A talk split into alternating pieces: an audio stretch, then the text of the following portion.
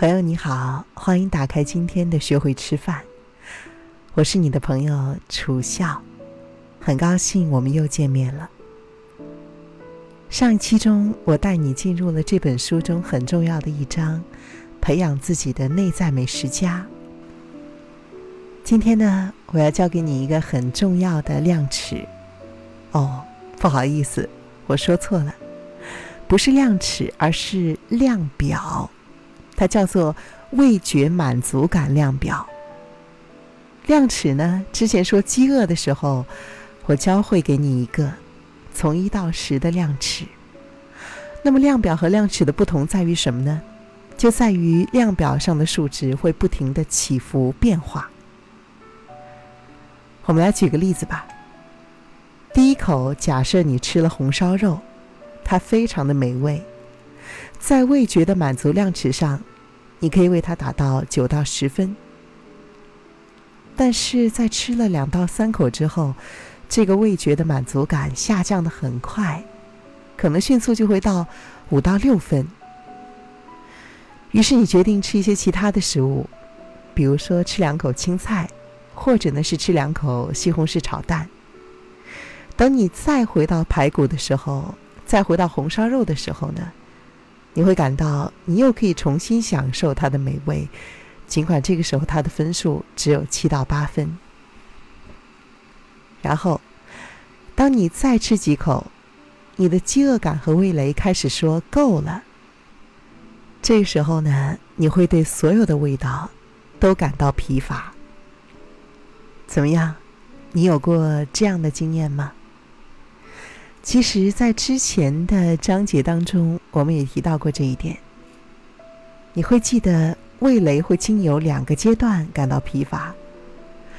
第一阶段呢，是在几口之后来的相当快速，而第2个阶段则是在吃了大部分食物之后才发生。这个阶段之后，味道的影响变小了。一个大分量的三明治最后几口是什么感觉？一整颗烤马铃薯最后是什么样的感觉？一个很大的牛排最后几块肉是什么样的感觉呢？当然了，你的嘴巴还是可以辨识这是什么食物，就算你闭上眼睛。但是除非你非常非常饥饿，否则你可能不太能够品尝到它们的味道，这是很正常的。接下来我会带你进行几项练习。练习11会使用巧克力来建立饮食质量和满足感的基础。练习12建议用最喜爱的点心食物来培养你的内在美食家。练习13呢，我们会进展到比较有挑战性的食物，比如说油炸食品。练习14会引导你把内在的美食家带到餐厅、派对或是自己的厨房当中，进行完整一餐的练习。你可以给自己多一些时间，一一地尝试这些练习，持续练习，并且终身善用你的内在美食家。好了，接下来就让我们开始吧。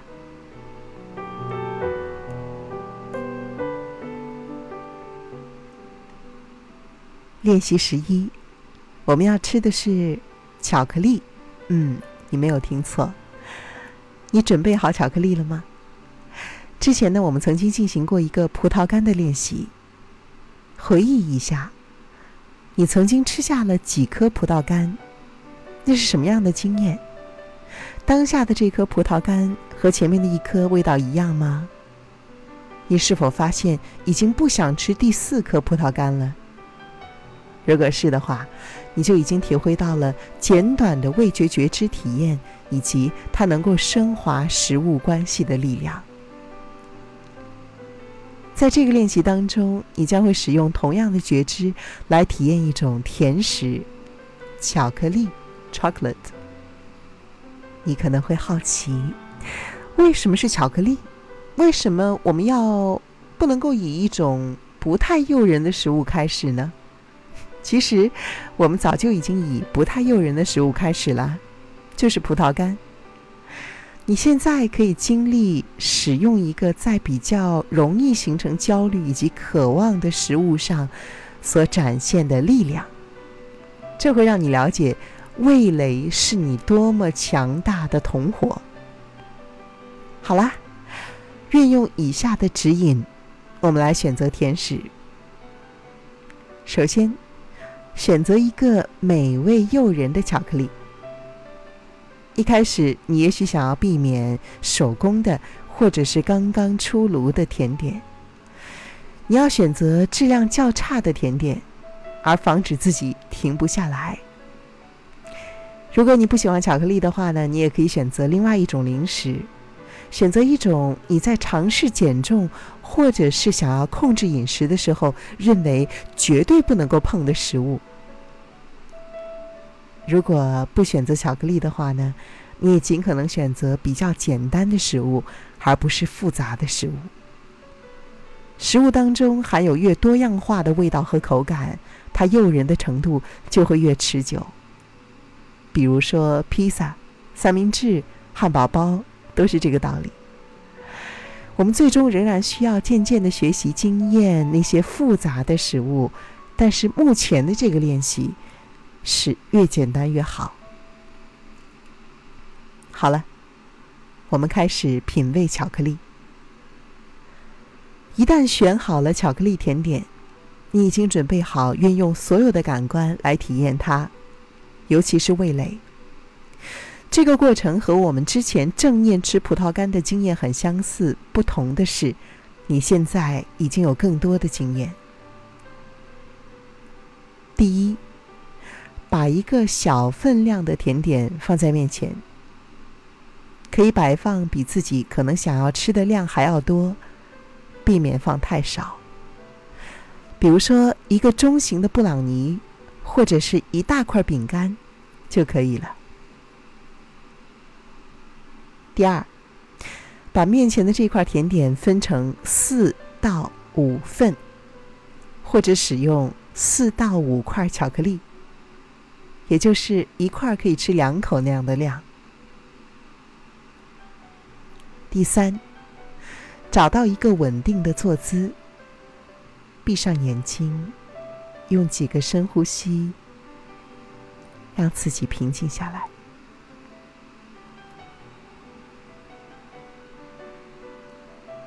第四，张开眼睛，并且拿起其中一块甜点。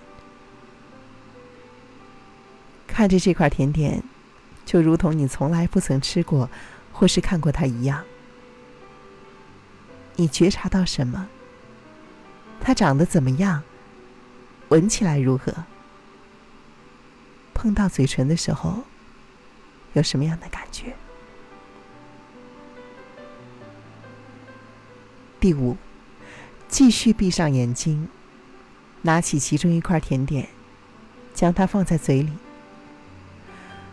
用舌头让它在嘴里移动，留意它的感觉和味道。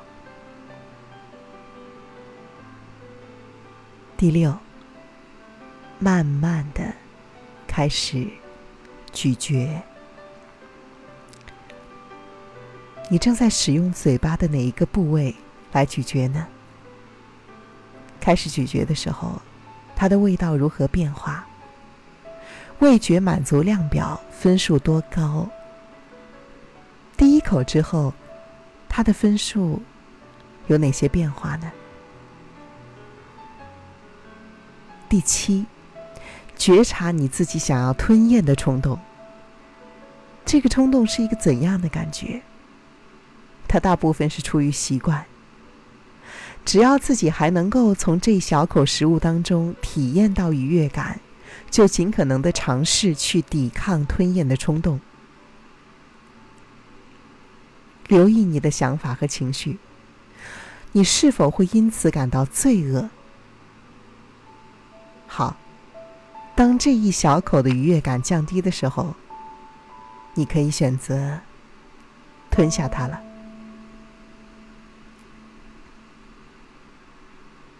第8，2到3个深呼吸之后，拿起第2块甜点，再一次把眼睛闭上，闻它，放在嘴里完整的体验它的味道，并且留意味觉满足感的量表的分数。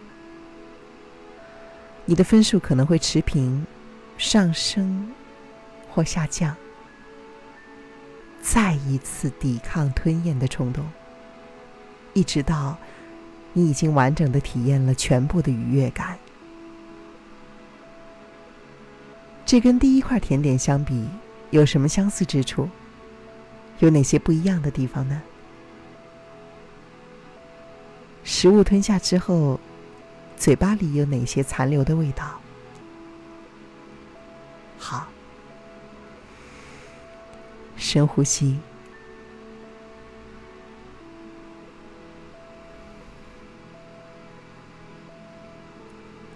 第9，拿起第3块糕点，进行同样的步骤，为你的满意程度打分。你是如何知道的？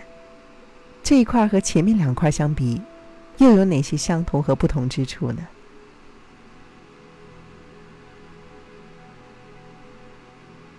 第10，拿起第4块甜点的时候，先张开眼睛停顿片刻，问自己是否真的想要继续吃更多。深呼吸，判断自己是否真的想要继续吃，留意自己如何做这个决定。是否是因为这个食物对于你来说仍然是有吸引力的，或是你正在尝试追逐味道，想要找回嘴里第一口吃到它的时候那一种满足的感觉。如果你决定要吃这一块甜点的话，那么你也可以用正念的方式引导自己，慢慢的完全享受的吃下它。好，11，结束时把觉知带回呼吸，进行2到3个深呼吸，把觉知带回身体，然后慢慢的张开眼睛。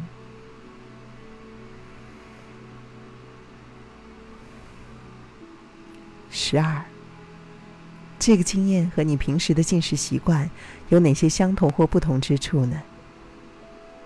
甜点的味道是否和你所预期的不一样？有哪些惊喜出现？你留意到哪些味道？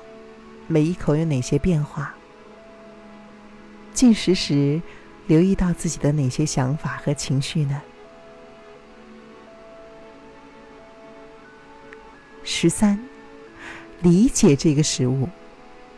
虽然它是一个甜点，把它的食物能量和热量放在心上。你所吃的部分总能量有多少呢？你也许会有所惊喜。想想它的营养价值。我们现在知道巧克力其实有着特别的健康的好处。想一想它的原料从哪来？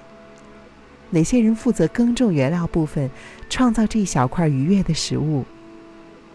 它如何从产地运送到商店，然后来到你的面前？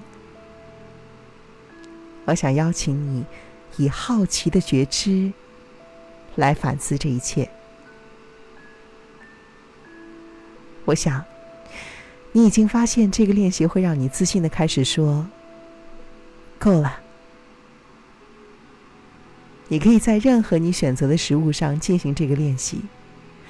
也许你想要先从比较安全的食物，也就是简单而不是复杂的味道开始练习。然后呢，你可以慢慢的练习其他的食物，提高质而非量。好了，今天我就带你做这一项练习。下一期当中呢，我们要进行的是练习12。挑战你最喜爱的零食。你要在巧克力练习1到2周之后呢，再进行这一项练习，让自己有足够的时间去建立更多的信心。还记得上一期最后我所说的吗？有些事情就是需要一定的时间才能够去完成。我是楚笑，祝你成功，更祝你幸福。再见。